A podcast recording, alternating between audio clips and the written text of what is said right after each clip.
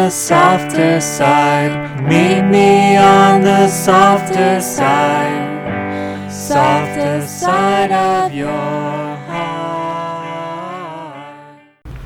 Hi there, and welcome to the Skylight Books author reading series. You can find out about this and all of our other author events at www.skylightbooks.com, where you can also browse our inventory as well as order books online. You can also follow us on Twitter or even be our friend at facebook.com. If you'd like to talk to a real person, we can be reached at 323 660 1175. And don't forget, Skylight Books depends on listeners like you to help support us. So whether you're in our neighborhood or browsing online, buy a book or two to help ensure that we'll be around for a long, long time. Thanks and enjoy. And that's what I hope I've done. Now it's up to each reader to decide whether Bleu Mobley is an important man of letters or a sellout, a champion of the voiceless or an elitist hypocrite, the conscience of America or an ungrateful traitor, and if his story is a parable of the rise and fall of a culture or a swan song to the book itself as a medium. Of course, we won't begin to scratch the surface of that reservoir of material tonight. That's what the book is for.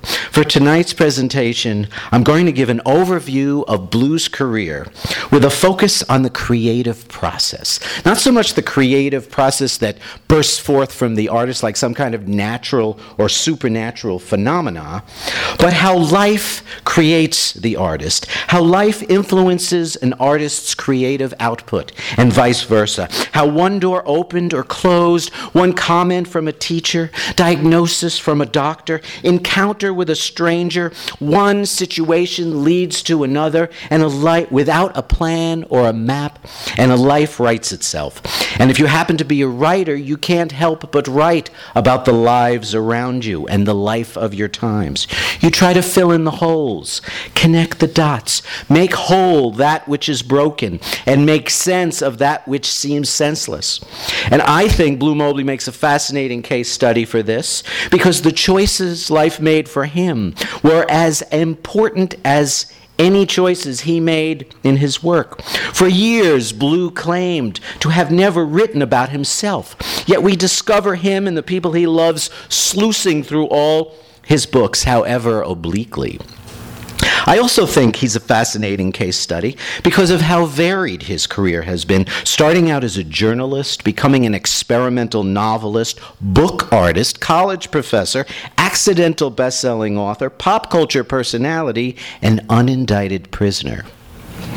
So let's begin where Bleu does in his telling at the Joan of Arc Junior High in Queens, New York, where he falls in love with the letterpress shop, a la Gutenberg, inadvertently learns the tenets of journalism working on the school newspaper, and composes his very first book titled the grandest art show in the world, a three inch tall book about a magical experience he had one day with his manic depressive artist mother at a marshland in New Jersey, all 14 pages of which are reproduced in A Life in Books.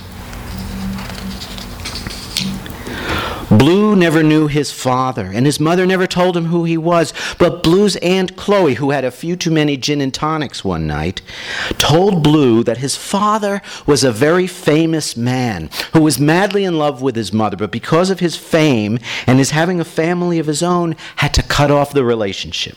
So Bleu let his fantasies run wild in a series of books he called My Famous Fathers, bound in a bifurcated do-si-do binding.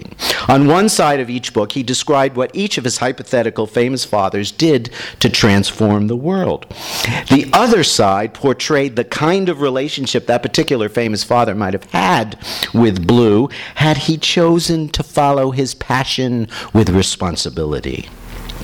Long story short, Bleu double majored in journalism and art in college and got his first jobs as a beat reporter for a New York newspaper and then as a foreign correspondent reporting on wars in the Middle East, Latin America, and the Caribbean. He quits before he's fired for non objective reporting. He comes back to New York, gets a part time teaching gig, and begins working on his first full length novel, The Switch. One morning, a Zionist soldier from Tel Aviv awakes to find himself living the life of a Palestinian man from the West Bank. His nemesis has become him as well, at least for the day. A Bible thumping pro life activist is switched with a die hard pro choice feminist. A very gay man is switched with a very homophobic man. On this one day, switches like these occur all over the world. Narcissistic Planet Disorder is an oversized book about a planet that thought it was the center of the universe. Written several years before Ronald Reagan announced his Star Wars program, Narcissistic Planet Disorder was not only timely, it was prophetic. But it was difficult convincing stores to carry a book that stood 28 inches tall. Based on his neighbor and best friend Samir Braxton, who refused to let Bleu use his real name, The Book of Lies is a true fiction, narrated by a devout atheist and professed, professed liar who swears he's telling the truth and nothing but the truth, so help him God. Throughout this one sentence, 365 page novel, Jeremy stands atop a 36 foot ladder in autumn, painting the red trim of a red barn red looking out on the changing seasons in the year to come, as well as back on his checkered past. Bleu wrote 38 Feet one year after landing a full time teaching job at a state college on Long Island. He replaced a popular professor who escaped the life Bleu had just signed onto. That professor went back to the land to live in a shack with no plumbing and to paint houses. Bleu fell in love with an avant garde dancer named Akansha Batterjee. Having been raised by a single mother, he knew nothing about married life and looked to his neighbors Joey and Francis Jordan for inspiration. Having sunk thousands of dollars into producing a bifurcated book that very few bookstores would carry, Bleu produces a trifurcated book about a married couple from Haiti called Menage a Trois, a man, a woman, her camera, based loosely on a couple he'd met when he was a reporter in Haiti. After the Bhopal gas leak disaster killed 3,000 people in a single day, including one of Akansha's closest cousins, Bleu writes a novel called Boxland, which takes place in a land where the corporation has superseded all jurisdictions, including town, county, state, nation, and continent. Bleu requests and receives a copy of his FBI file, whoops, which turns out to be a heftier dossier than he could have imagined, containing things about himself he didn't even know. For a while, Bleu becomes a book artist and word art poet, which doesn't garner him the right creds with his colleagues in the literature department at the college. To increase his chances of getting tenure, Bleu decides to go for a doctoral degree at a university without walls. The Phenomenology of Lint is a novel about a woman who grew up hand washing and air drying her family's clothes in a small village in Pakistan. She comes to the United States and becomes obsessed with those colorful patches of lint that get trapped in washer dryers throughout the industrialized world. For her doctoral thesis at NYU, she compares laundry lint specimens with oral histories, only to discover hidden truths and unexpected friendships. One time, after not seeing his mother for three months, Bleu paid her a surprise visit at the Queensbridge apartment. She greeted him at the door, a shell of the woman he knew. Her mood seemed expansive, but her body was emaciated, almost like a concentration camp survivor. Her skin white as a ghost. It was obvious that she hadn't been taking her lithium. He stepped inside. Bleu writes, as if the sight of my skeletal mother wasn't shocking enough, her living room and kitchen were covered with floor to ceiling drawings made directly onto the walls with pencil and ballpoint pen. human figures of all sizes, imaginary creatures, fish, insects, plants, and planets, squiggly lines, and biomorphic, biomorphic shapes animated the apartment. It was the most astonishing and frightening thing a grown son could behold walking into his mother's home. Bleu asks his mom if she's feeling manicky. She says she's feeling absolutely marvelous. He opens her fridge and sees a bag of coffee grinds, a can of pineapple juice, and a lot of white light. He writes, After my initial shock, I had to stop and marvel at this woman. To this day, I can think of no work of art whose image is as etched in my memory as my mother's wall to wall masterpiece. I remember thinking, She's the real McCoy, my mother. She doesn't make art for the sake of making money or getting reviews or getting tenure. She doesn't even call what she does art. While my mother prepared tea for me in the kitchen, I went to the bathroom and sat on the toilet with the door open just a crack so I could peek at her doodled phantasmagoria. With a tap of my foot, I opened the door all the way, and then I saw it. This seemingly cacophonous drawing wasn't just a random collection of marks. From where I was sitting, I could see that the long wall of the living room formed one very large, very round face with two eyes, a nose, a smiling mouth, a chin. It was the big round face of a man. I pulled up my pants and stood in the bathroom doorway looking out. It wasn't just a generic face, it was the spitting image of Hoss Cartwright, the rotund son on the 1960s television western Bonanza. I sat back down on the toilet and tried to remember the actor's name. I closed my eyes and recalled recalled the opening sequence.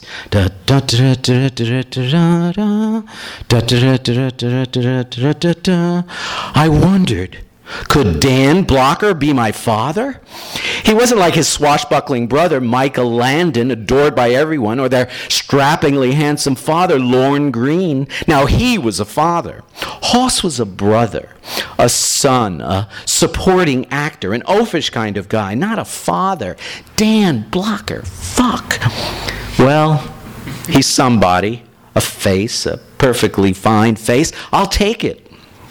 Bleu goes on to ask his mother if she knew Dan Blocker, but she acted like she didn't even remember the TV show, though they used to watch it together on Sunday nights. After seeing her so waif like, he worries that he will visit his mother one day and not be able to find her. She'd be somewhere lost inside her apartment, lost to him anyway, or to the rest of the world. The Doodler is a novel about a lifelong doodler who loses all touch with reality and falls inside one of her doodles. All My Men Were Musicians and I'm Tone Deaf is a collection of stories commissioned by a lesbian couple with a small press who, despite their separatist proclivities, adore the way Bleu writes women characters. And he told me he was really proud of that.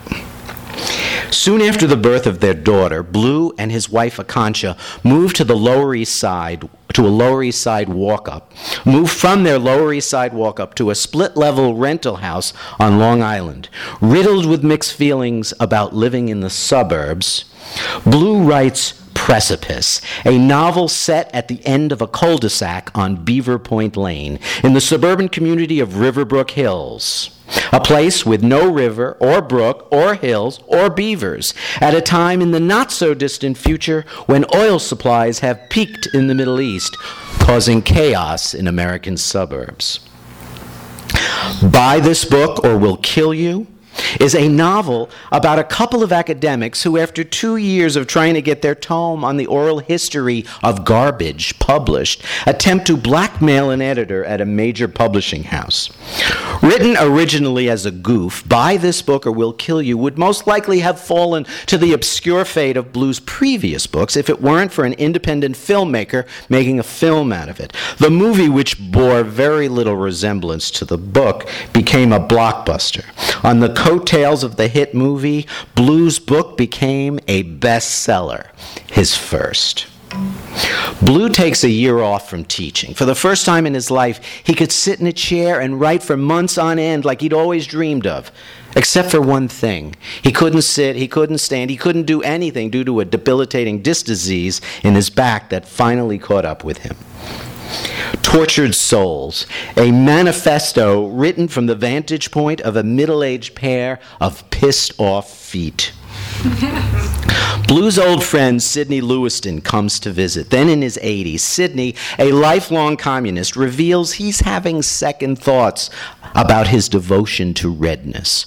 Bleu tapes Sidney for an oral history, but he can't manage the editing and writing from his bed. In desperation, he calls Monica Modolo, an MFA writing student from the college, to help him with the book.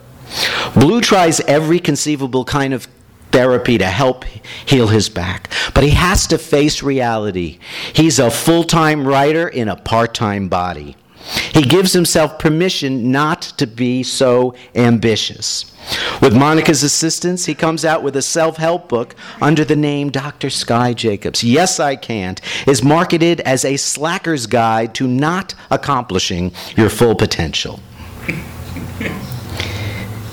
With Monica's help, Bleu writes Peace is just another word for nothing left to kill, based on stories told to him by Gulf War veterans.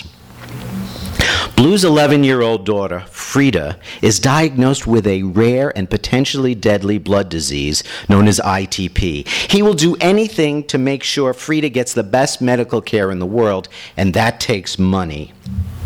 He works on replacing the esoteric writing categories in his mind with more commercially viable ones that correlate to categories that actually exist in bookstores. With Monica's help, he writes his first book in a science fiction genre about genetically engineered hermaphrodites, which in time become the gender of choice for prospective parents.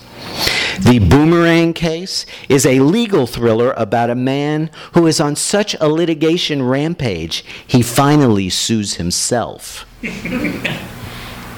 The condition of Bleu's daughter is like a roller coaster. He and Akanksha want to take Frida to an Ayurvedic doctor in India, which their health insurance refuses to cover.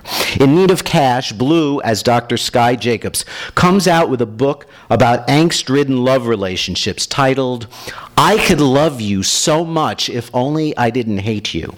It's a spectacular hit. Bleu hires a team of writing assistants to help out churn, churn, churn out more of these books. He writes the outlines and first and last chapters. They work the insides. Bleu does the rewrites. The second book in this series, I could love you so much if only you, if only you didn't hate me. Also a hit is followed by I could love you so much if only I didn't hate myself, followed by, if only you were who you said you were, if only you weren't like my mother, if only you would talk to me, if only you would leave me alone, if only I had a happy childhood, if only you didn't need me, if only you would let me touch you, if only you would have my baby, if only you were more like me, if only you would get a job, but all you think about is work. I could love you so much if only you weren't a narcissistic bitch. If only I was who I thought I was. If only I deserved you. If only I could leave you. And the last book in the series, I Could Love You So Much. If only I could meet you. So, right there, you have 19 of the 101 books. With help from his writing factory, Bleu comes out with anywhere between five and eight books a year. His first murder mystery, A Damn Good Plot, followed by One Good Plot Deserves Another, followed by Plotsville, based on a movie made from the Damn Good Plot book. See, he's got a thing going with movies. Bleu's daughter, Frida, had a heart that went out to all living creatures, especially animals with missing eyes or limbs. Bleu had to make sure to drive around puddles in the road so he didn't kill any frogs hanging out in their frog jacuzzis. Injured birds, turtles, moths, dogs, snakes, cats needed to be cared for at least until they got better. And then somehow they would tell Frida if they wanted to rejoin their family in the wild or become a permanent part of her family. Puss Dude and other curiously adorable and disturbing cat stories is Bleu's singular foray into pet lit. After three years going to scores of doctors, dozens of labs, too many clinics, treatment centers, and hospitals, Frida became an expert at waiting her turn, but impatient when it came to being bullshitted. In No More Mrs. Nice Guy, Confessions of a Nice Catholic Girl, a dutiful, God fearing daughter, wife, mother, and church member is diagnosed with cancer. She soon discovers her own voice through the transformative power of hard earned rage. In this short video clip, Paula Martinez uh, in a, uh, we meet Paula Mar- Martinez in a doctor's waiting room, performed here by Caridad de la Luz, aka La Bruja. Oops, what happened? I'm reading this bestseller by this famous psychologist guy about the power of forgiveness. He's pounding his thesis like a 12 inch nail into my head, same point, over and over. The really annoying thing is, he's leaving out a tremendous amount of information and his reasoning is fuzzy. I can write his whole book in a single paragraph, in one sentence. Why even bother? I pick up a three month old magazine. The cover article is written by the same famous psychologist guy. I've been waiting 45 minutes. I woke up to the receptionist and say, I understand Dr. Crenshaw is a very important man and that his time is extremely valuable and mine is worth nothing. But can you give me a clue how much more of it I have to waste before I get called in to wait in yet another room and have to sit there half naked, feeling vulnerable and humiliated for God only knows how long? I don't really say that. I don't even get up from the chair. I just sit there staring at the waiting room paintings. The large sunset watercolor, the lighthouse painting with the whitecaps lapping over the rocks, the big eyed puppy dog prints. If this doctor is as good in medicine as he is in his taste in art, I am in serious, serious trouble. After waiting 30 more minutes, I do get up and talk to the receptionist. Excuse me, ma'am. How much longer do you think? My appointment was for 2 o'clock and it's a quarter past 3. I realize I'm just a patient, but I'm really not that patient a patient when it comes to waiting in waiting rooms for hours after the time of my appointment. Someone behind me starts clapping. Two or three others join in. I turn around, all nine people are applauding my little tirade. Two of them are standing. Three more stand to join them. I'm getting a standing ovation for being a pushy asshole. I'm not really sure it's a good thing reinforcing this kind of behavior. Less than a minute later, I get called in to see the doctor. Prior to six months ago, I wouldn't have dared speak to anyone like that. I would have simply waited for however long and felt grateful that my name was called at all. I've lived most of my life like a quiet little mouse. Sister Lucia always told us not to complain. Life is hard, she'd often say with the grim expression of a life filled with joyless obligations. Have patience in this life, and you'll reap the benefits in heaven. Father Michael, Sister Henrietta, and Sister Agnes had cheerier dispositions, though they all praised the virtues of keeping quiet, especially if you were a girl. For the next quarter century, I pretty much kept my thoughts private. Then, six months ago, I found a lump under my arm. Waiting became a matter of life and death. Waiting for my name to be called. Waiting for interminable weekends to turn into Monday when the doctor could look at the lab results. Waiting for the phone to ring. Tuesday, Wednesday, Thursday, till finally I'm told to come into the office. I come in, my primary care doctor asks me which I would like to hear first the good news or the bad news. I say, I'm not a child, just tell me. He says, okay. The bad news is you have cancer. The good news is it's stage one, and we have an excellent record at eradicating this particular cancer when we catch it this early in the game. A week later, A different doctor, about to inject me with a very large needle, says, Would you prefer I sing to you or tell you a joke? Just give me the goddamn needle and get it over with. Was that a sane thing to say to a man with a needle in his hands? You wouldn't think so. But it was a painless shot, and that doctor has treated me with the utmost respect ever since.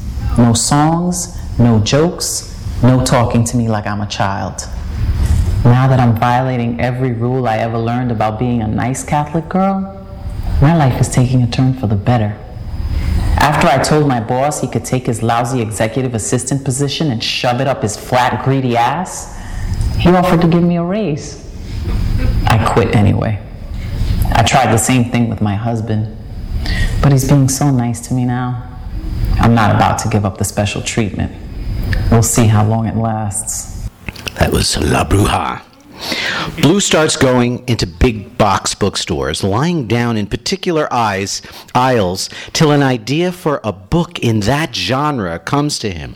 One time he got an idea for a book in the religion section, and when he got up, he saw that the human sexuality aisle was right behind him. End Times, the story of a sex addict turned evangelical fanatic.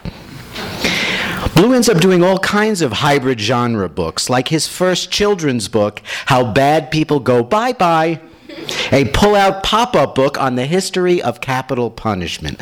Let's take a look at some of these pages here. Uh, in early times, when the man did wrong, you pull the tab. We threw some stones till he was gone. Then, if someone killed or stole, on the guillotine their head would roll. Nowadays, a prick in the arm, and the bad man can do no harm. How Bad People Go Bye Bye was a flop until the cable news programs turned it into a controversy. Within two months, the book was banned in school libraries in every state of the Union except Massachusetts. And it became the top grossing children's book of 1998 and Bleu's first number one bestseller. During this time, Bleu was accused of being a pornographer, a propagandist for both sides of the issue, a sly manipulator of the media, a truth teller, the devil's accomplice, and God's accomplice. Dr. Sky Jacobs' becoming your own worst enemy is not about hating yourself, it's about being in control.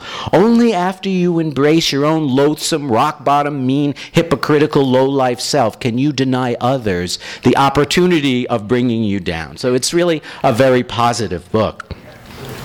By this time, Bleu's daughter Frida is healthy. His own back pain is under control, but he's grown accustomed to working with a team of assistants. After a while, almost everything Bleu does in his creative and professional life is the result of group think. His problems become the group's problems. Outsourcing grandma takes place in a globalized world where made in America could be made in the Philippines or China. Grandma could be an 11 year old girl with knitting needles, and a successful entrepreneur could be a ticking time bomb plagued by child labor law activists. In a dream, Bleu sails through the air, kind of like skydiving, looking down at the earth. As I look closer, he writes, what I thought were mountains, rivers, and villages are actually the terrain of people's lives, a topography of choices and chances, opportunities and accidents, forks that lead to easy or hard roads, tributaries of regrets and satisfactions. In Life Maps, Dr. Sky Jacobs serves up 101 maps and diagrams that help you figure out where you're going, where you've been, how you got there, and if necessary, how to change direction. Another hybrid genre work, a series of culinary murder mysteries. A bell tolls for Mr. Frosty. The night crustaceans screamed. Imagine if we could hear the screams of lobsters as we boiled them alive. Bleu helps arrange a gallery exhibition of his mother's art, which gets a very positive review in the New York Times, three paragraphs of which is devoted to her mental illness and to the long tradition of madness in art and art. The show sells out, but Bleu feels terrible seeing his mother contextualized in this way. As more and more of Bleu's books create controversies, he too experiences what it's like to be personified as an issue and considers his own culpability inventing characters and representing real people to highlight causes. He does many readings of this extended rant at live poetry clubs, becomes a fledgling performance poet, and also enjoys the interpretation of I Am Not an Issue by other performers. Here is an excerpt of the music group Betty doing a live reading of the poem. If I was downsized, right sized, sized up, and spit out, if I'm a single mother, work in a sweatshop, I'm a limo driver, or a refuse collector, or a carpenter, or a teacher, and I belong to a union that my employer refuses to meet with, if I have no union, and no health insurance, and no doctor to speak of, if I bring my children to the hospital emergency room when they're sick, if I can't find a job in my field, and I'm working as a cashier at the supermarket, handing you a credit card receipt for your signature, if you know me only from a picture on TV, or from the side of a milk carton, if you heard talk of me on talk radio, if I'm the child of a broken home, if I'm an interracial child, or of so much mixed blood you can't even begin to define who or what I am, if I was abused by a parent or a teacher or a priest, if I had to foreclose on my home, or my building was condemned, if, if I, I once was in a gang convicted falsely of a crime, or I did the deed and I'm paying for it, if I got caught in the crosshairs of the war on drugs, or the war on terror, or the war on crime, if I'm serving 15 to life, if I'm on death row in a state that does the deed, if I'm on death row in a state that hasn't done the deed in a long time, but might at any time, if I'm in a juvenile detention center, if I'm on parole and you take a chance on me, give me a job despite my having a record, remember, I'm not an issue. I, I, I am not an issue. I am not your three-dimensional walking, talking poster child. I am not your three-dimensional walking, talking poster child. Though I thank you very much, I am not your issue. If I am, if I am, if I am, am. If I am, if I am, if I am, am. Dyslexic or have ADD or HDD or am special ed material, if I'm under or overachieving. If I'm in a failing or sought after school. If I was never able to go to college. If I wrote my doctoral thesis on an issue of interest only to my thesis advisor. If I am, if I am, if I am, am. If I am, if I am, if I am, am. If I suffer from post-traumatic stress or some other syndrome. If I had a family member killed on 9-11 or on Flight 800 or in Oklahoma or in Afghanistan or Lebanon or Sudan or the Gulf War. If I am, if I am, if I am, am. If I am, if I am, if I am, am. It's an excerpt of Betty doing that piece. After September 11th, 2001, Dr. Sky Jacobs writes a modest proposal for keeping the nation secure. The final point in his 35 pr- point proposal involves rounding up and penning in all men. After all, if you took all the men off the streets, the world would be a safer place. The poetry roll has a thousand and one two ply toilet paper poems, guaranteed non toxic and biodegradable. See a couple of these poems. Preemptive strike. War begets democracy like a blowtorch waters the lawn. Wipe. Sitting here reading, lost for a moment in eternity. At the conference, inside, academicians pontificated. Outside, pigeons encircled the square. Disheartened and disturbed by the direction he sees his country going in, Bleu becomes a blogger, an omnipresent iconoclastic pundit on the cable shows. Also writes downloadable pamphlet length essays, which become fodder for the chattering punditocracy. U.S. versus Them, or Us versus Them, is a coloring book celebrating U.S. military interventions since World War II. It may not always make a pretty picture, but according to the jacket copy, it's time for Americans to face the on the ground sacrifices so many people have made in order to bring democracy and freedom to all parts of the globe. While doing research for an historical book on enclosure walls, Bleu became fascinated with the field of scholarship known as Bible science. The New New Testament is a fully annotated Bible replete with the latest scientific proof of God, Jesus, and many biblical stories. Here it is packaged in a deluxe edition marketed as Matters of Fact, which includes actual dirt from Bethlehem, DNA certificates, and facsimiles of bone, shroud, and other sacred artifacts. Bleu has a growing sense that he's living in a world where books are not as central to people's lives as they once were. That reading deep, long form, contemplative reading is very likely an endangered species. Circa 2005, Tell-A-Vision is a book for people who can't stand reading but have an image to maintain. Maybe you're the head of the family or the president of a corporation or country. You don't only hate reading, you're addicted to watching TV. Don't despair, just pull out a copy of Tell-A-Vision, a handsomely produced hardcover book written by the best selling author Bleu Mobley. Crack open the cover and pretend to read while watching your favorite television programs. Bleu officially quits writing and turns his writing factory into a laboratory for exploring and entrepreneuring the legacy and future of the book. No more content creation, they zero in on the form and develop a line of books for boys that drive, roll, chug a lug, and fly. They still may not be reading, but at least parents know their sons are playing with books.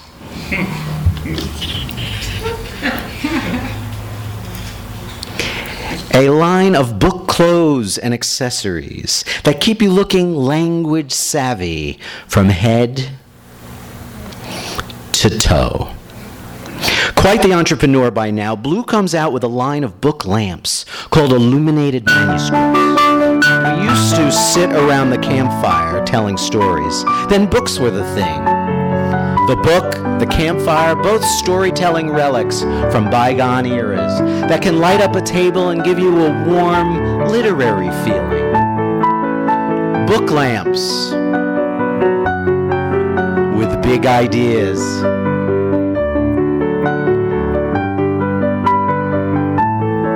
That reflect the nature of inspiration. That take us beyond ourselves. That remind us of texts we used to dive into and swim around in.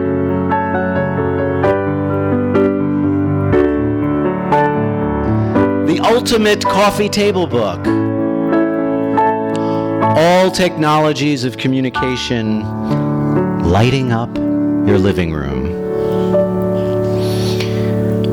Without giving away too much of how and why Bleu lands in prison, I will tell you that he comes out of writing retirement to write an expose, hello, on presidential indiscretions as told to him by a former White House cleaning person. Under the rug ends up getting Bleu into more trouble than it does the president it was intended to topple. Meanwhile, Bleu pursues a thought. If people won't come to the books, maybe the books should come to the people. Working with his group and a team of engineers from MIT, he constructs large scale books, leaves of text that fly over town and country. They are incredible incredible spectacles that lift the spirits of people throughout North America and lose Bleu a ton of money. In prison, Bleu starts a literacy program as a means of survival. He grows to love the men in his prison writing workshops and admire the heart, soul, and wisdom he finds in their writings. Uh, a Life in Books reprints the section on scars. And the last thing I'll share with you tonight is a short prose poem from Cell by Cell by Bleu's, Bleu's fellow inmate Chuck Zimmer titled Her Eyes. The mother of the boy, her eyes. The boy I hit that night, her eyes are my scars. Didn't even know I hit anything at first. Had some beers after the softball game, no more than any Saturday night. Five pitchers between four guys. It was so hot that night, not just hot, humid. I remember the first cold mug feeling so good, tasted like water. By the fifth mug, it was just starting to taste like beer. Big, athletic guy like me, I always thought, metabolism like mine, always thought I drove better after five or six beers. No kidding. Smoother on the steering wheel, breezier making turns, less in a hurry, singing to my favorite tape. Nice guy. I always thought. Volunteered with Big Brothers. Have a kid of my own used to be his hero, his eyes to the world. It could have been him that night, but it was her boy rolling out from the curb on his skateboard. Still some light in the sky. Should have seen him, should have slowed down for the stop sign 20 yards ahead. Her eyes, her devastation, her boy. I remember hearing a dull thud. That's all I ever knew of him a dull thud.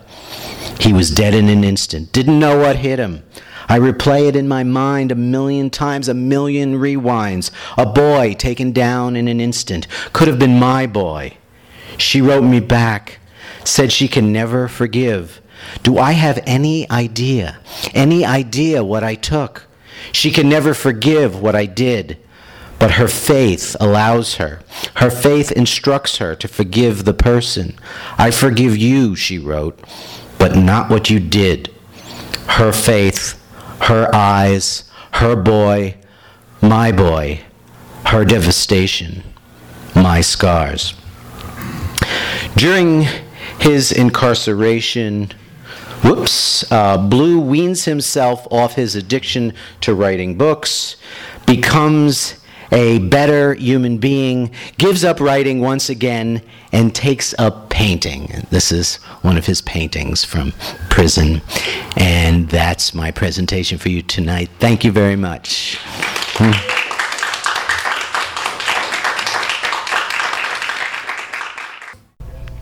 You've been listening to the Skylight Books author reading series.